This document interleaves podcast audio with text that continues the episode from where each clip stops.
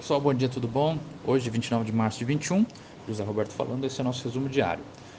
No Ibovespa, na sexta-feira, a alta foi de 0,9% a 114.781 pontos. O dólar fechou cotado a R$ 5,74, S&P 500 a 3.974,54 pontos, enquanto o petróleo Brent está cotado a 62 dólares e 50 centavos o barril. No Brasil, os jornais seguem repercutindo o orçamento irrealista aprovado na semana passada no Congresso. Despesas obrigatórias como previdência e folha de pagamento dos servidores públicos estão subestimadas entre 30 e 40 bilhões, aumentando substancialmente a probabilidade de paralisação do governo, que é o shutdown. O orçamento, o orçamento aprovado é inexequível, dizem técnicos do Ministério da Economia.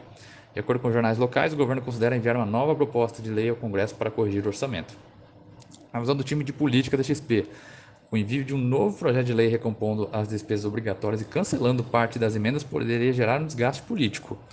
Ainda na seara política, depois de discursos críticos de Arthur Lira e Rodrigo Pacheco, que responsabilizaram a política externa brasileira pelo atraso do cronograma de vacinação, congressistas aumentaram a pressão pela substituição do chanceler Ernesto Araújo.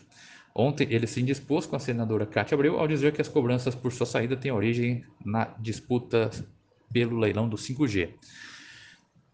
Em internacional, no campo da política internacional, em um fim de semana marcado por tensões entre Beijing, a União Europeia e Washington, gerada pelas sanções por abusos aos direitos humanos em Xinjiang, empresas americanas e europeias enfrentaram boicotes na China. Do lado do comércio, a nova representante comercial dos Estados Unidos, Catherine Tai, afirmou que os Estados Unidos não estariam prontos para eliminar tarifas sobre as importações chinesas, mas consideram reabrir negociações com Beijing.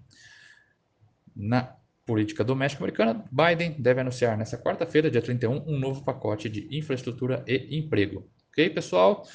Precisando de qualquer coisa, estamos por aqui. Bom dia a todos. Um abraço.